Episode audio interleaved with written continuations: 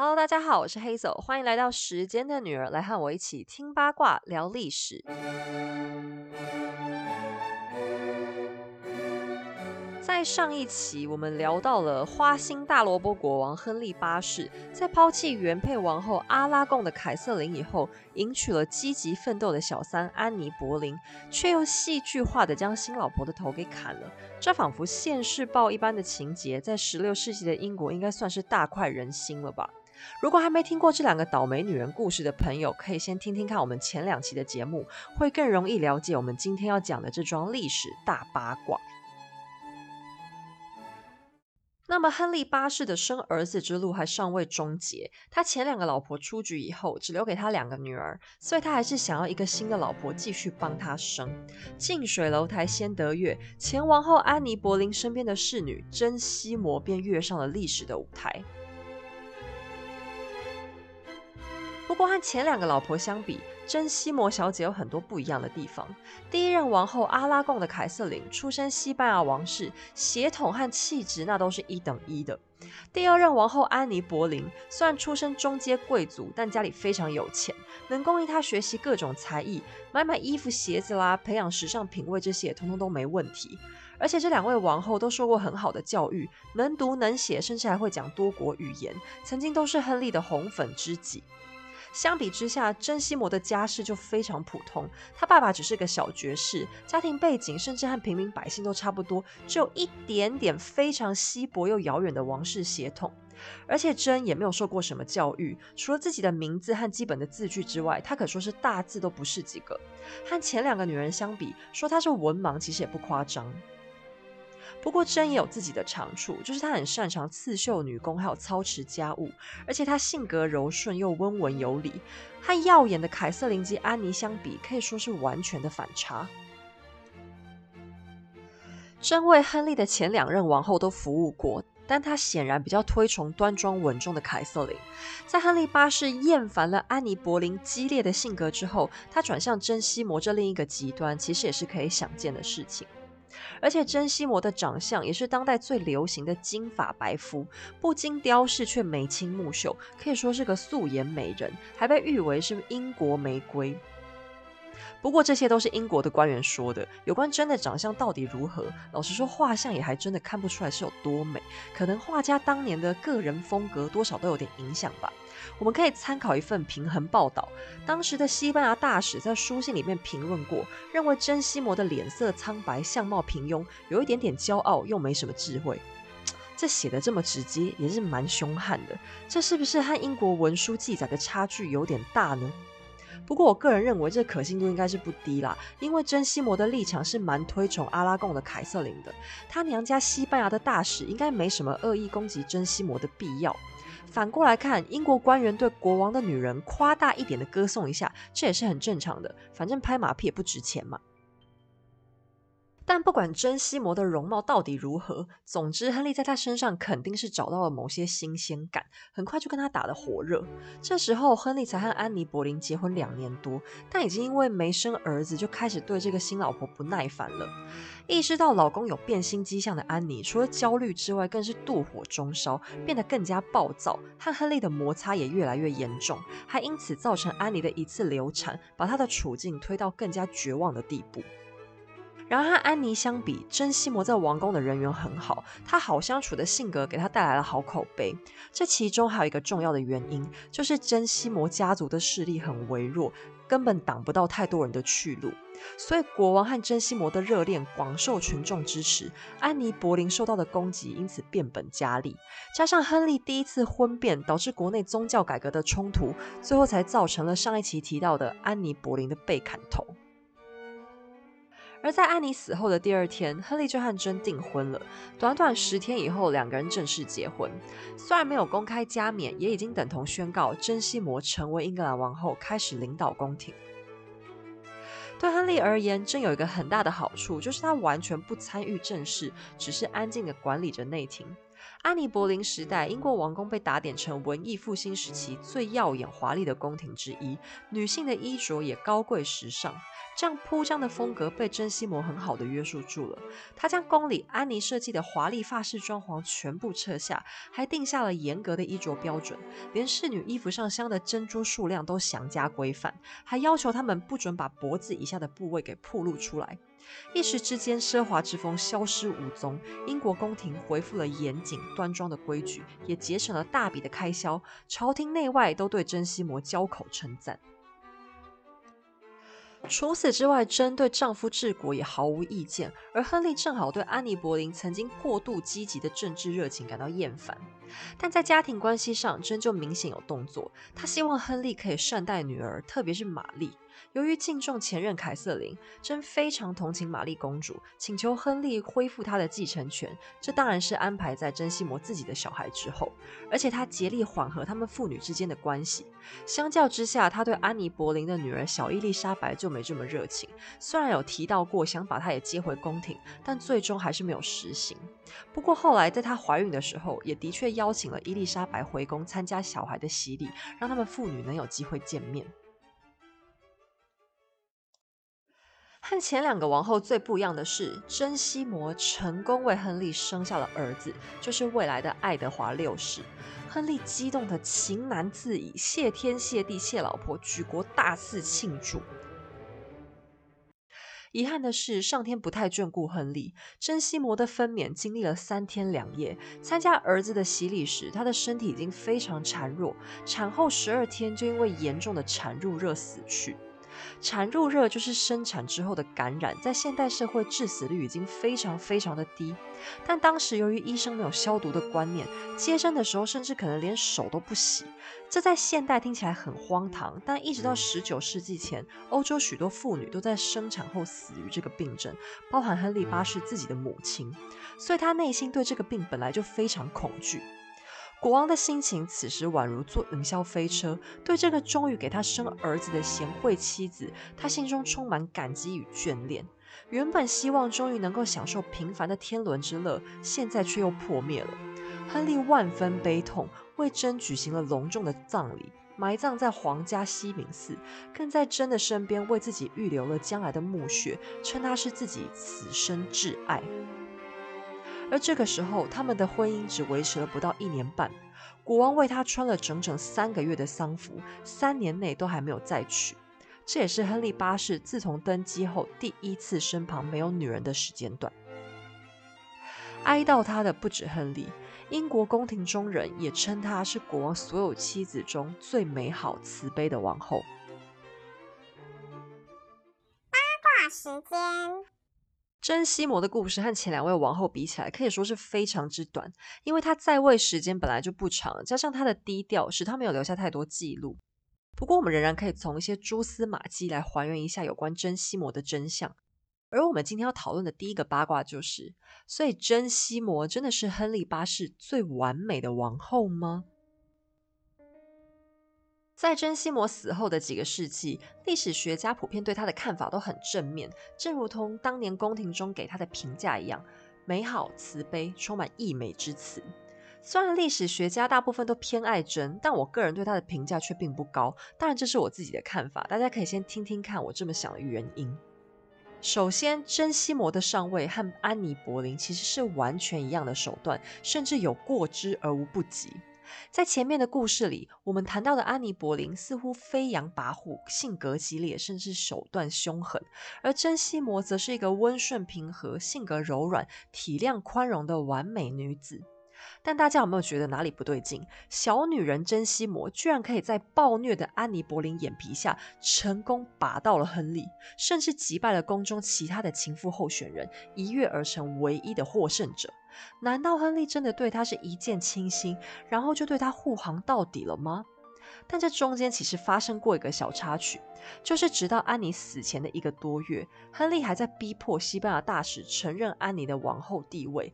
可见国王到此时心里还多少顾念着这个妻子。那珍西摩又是怎么靠自己成功上位的呢？其实，就算在最偏爱真的历史技术之中，都没有办法抹去珍西摩在这段关系当中主动下手的成分。她从凯瑟琳时代就开始做王后侍女，所以并不是突然出现在亨利面前的，却在多年后开始吸引到国王的目光。这当然不是宫廷眼科医生的功劳，而是珍西摩的哥哥们有意训练他抓住亨利注意力的结果。而在亨利追求真的同时，真就会蓄意激怒安妮·柏林。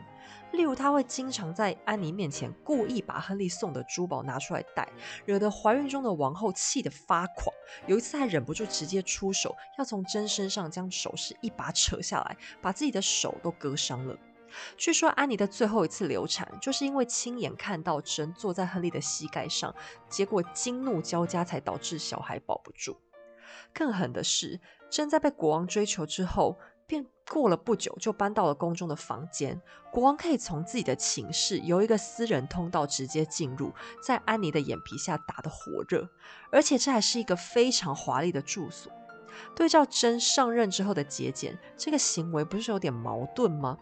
更有意思的是，虽然住进宫廷了，但在真婚前也和安妮一样拒绝和亨利发生肉体关系，把亨利搞得心痒难耐。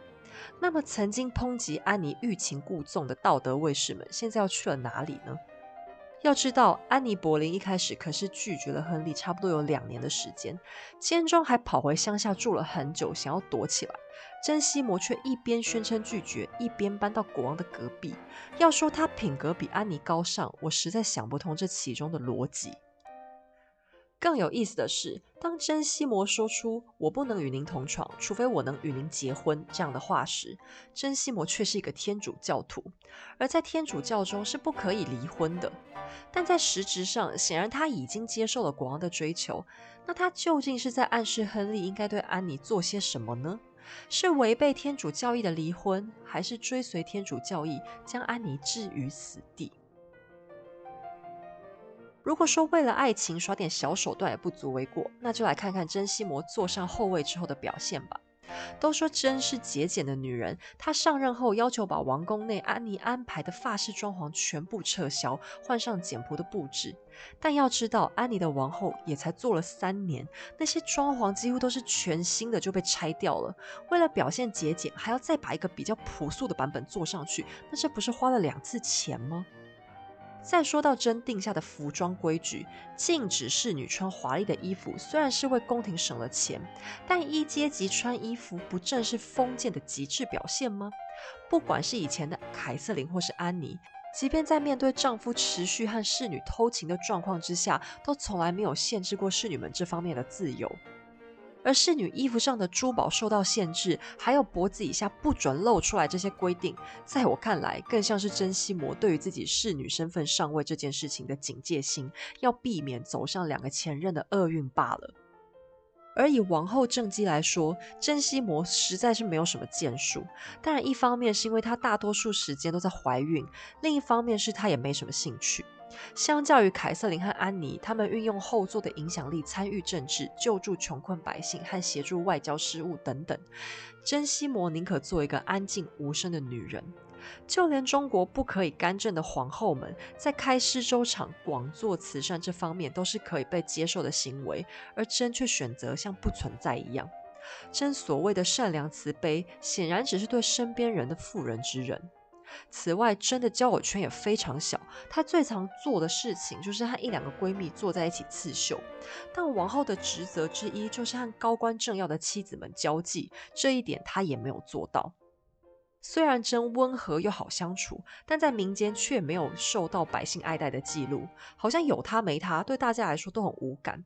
而英格兰需要的真的是这样的王后吗？如果只会生孩子做家务，那亨利还不如去找个身体健壮的农村妇女做王后，只怕还能多帮他生几个呢。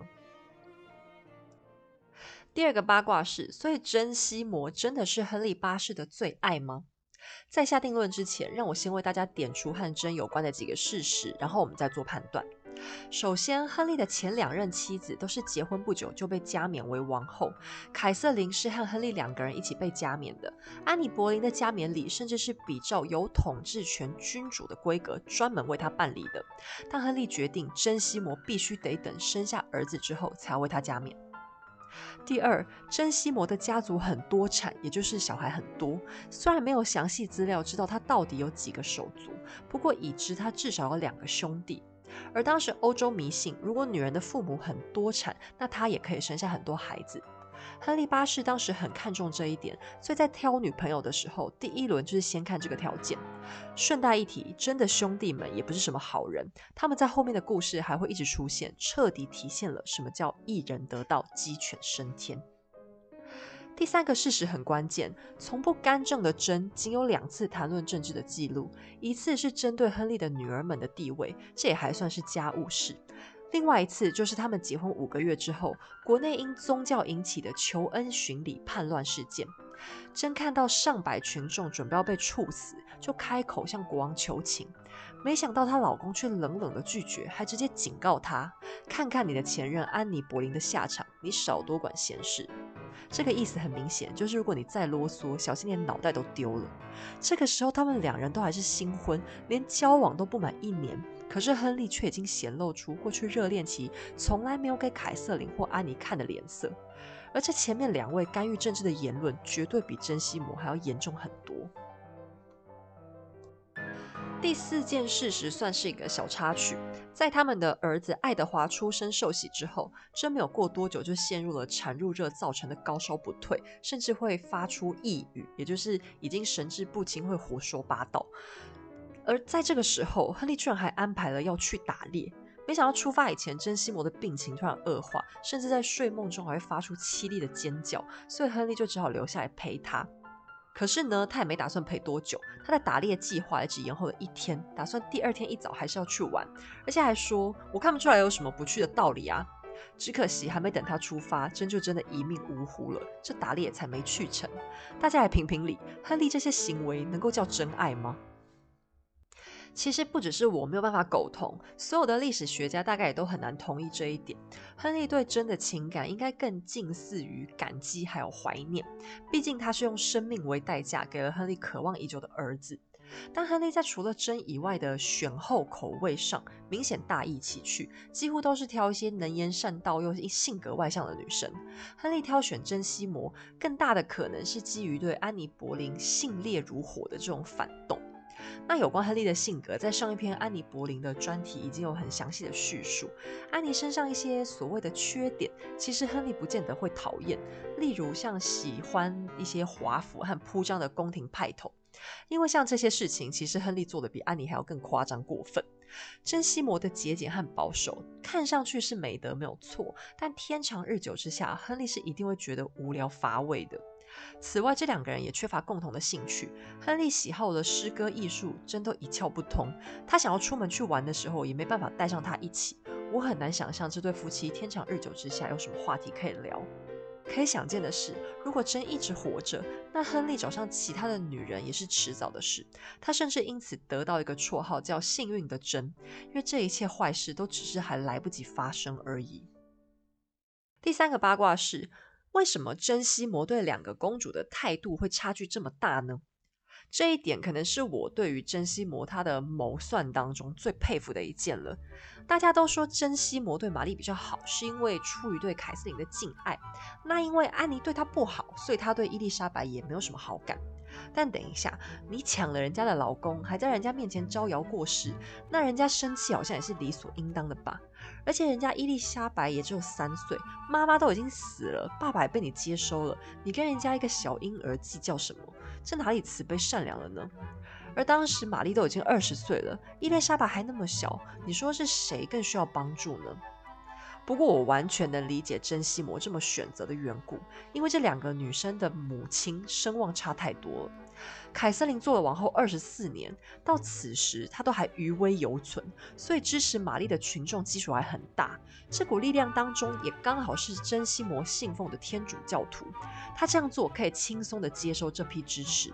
已经成年的玛丽也多次当众表达自己对这位继母的感激之情。珍还安排了玛丽做儿子爱德华的教母。有多少人会找小孩的姐姐来做教母啊？不过反正这样做可以轻松把玛丽的支持力量也拉到小爱德华这边。相比之下，年纪实在太小的伊丽莎白根本就还没有话语权。珍西摩对她再好，也得不到什么公关上的好处，还会得罪那些天主教的力量。所以珍西摩多次在大家面前说要把伊丽莎白接回皇宫，实际上却迟迟什么都没做。你说一个三岁小孩搬个家能有多困难？但反正表个态就是，先维护一下自己善良的人设就好。这大概也是为什么珍西摩邀请了伊丽莎白回宫参加爱德华的洗礼仪式。这种众目睽睽之下的好人，不做白不做嘛。但珍西摩可能不知道，他现在想方设法拉拢的玛丽，却是他儿子爱德华后来最讨厌的敌人。不过这也是后话了。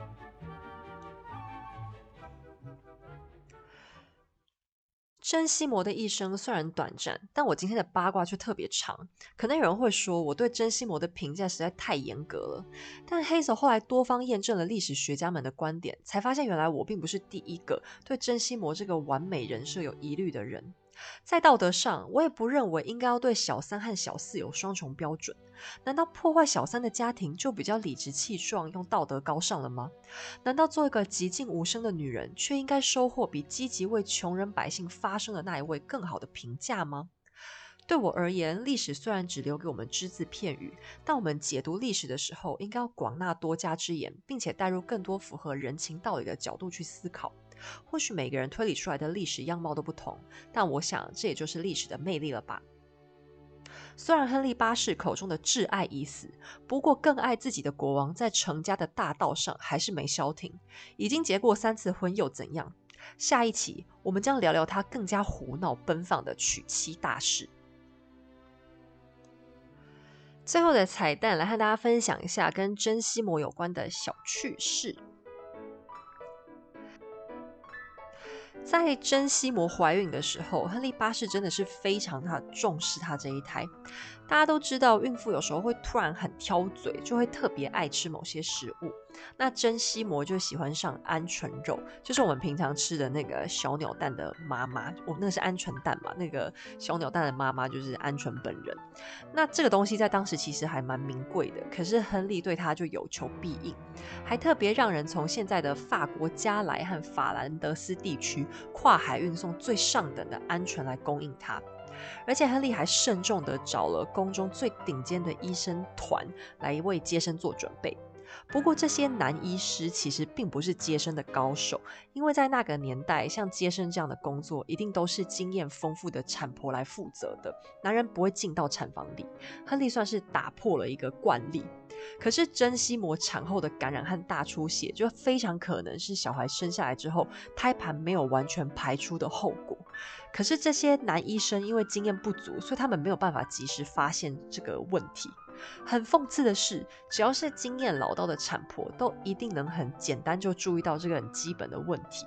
亨利可以说是好心办坏事了吧？亨利八世想要儿子的这个心情，真的是人尽皆知。由于珍西摩的产程非常的长，拖到了两天三夜，几乎都已经是难产了，所以当时就有传言说，亨利八世因为碰到了这个传说中保大人还是保孩子的这个难题，就下令直接对珍西摩活活剖腹，把小孩拿出来，所以王后后来才死了。不过这个应该是真的就谣言而已，因为当年的剖腹就真的只是单纯把肚子活活切开，没有什么真正的医疗技术可言。那珍西摩就不可能还活着去参参加儿子爱德华的受洗仪式了。不过也由此可见，亨利在老百姓心中真的不是一个很好的丈夫吧。在珍西摩死后，亨利据说哭的是死去活来，不但为他扶丧，还突然开始喜欢上刺绣。不过这边并没有查到任何说明，讲说亨利是喜欢搜集刺绣作品，还是自己会来刺几针。想想一个中年大叔捻着针线的画面，也是蛮可爱的啦。不过这也并没有妨碍到亨利在真死后立刻收回他的珠宝首饰这些财物，甚至连结婚时下的聘礼都被他赎回了。虽然亨利八世口口声声说他真的很想要生个儿子，不过他挑老婆的标准真的也是蛮奇怪的。珍西摩跟他结婚的时候都已经快二十八岁了，死的时候也不过二十九。前面安妮·柏林跟他结婚的时候更夸张，已经将近三十。两个人当年的初婚年年龄都算是老小姐，所以生孩子的时候碰到困难当然是很正常的喽。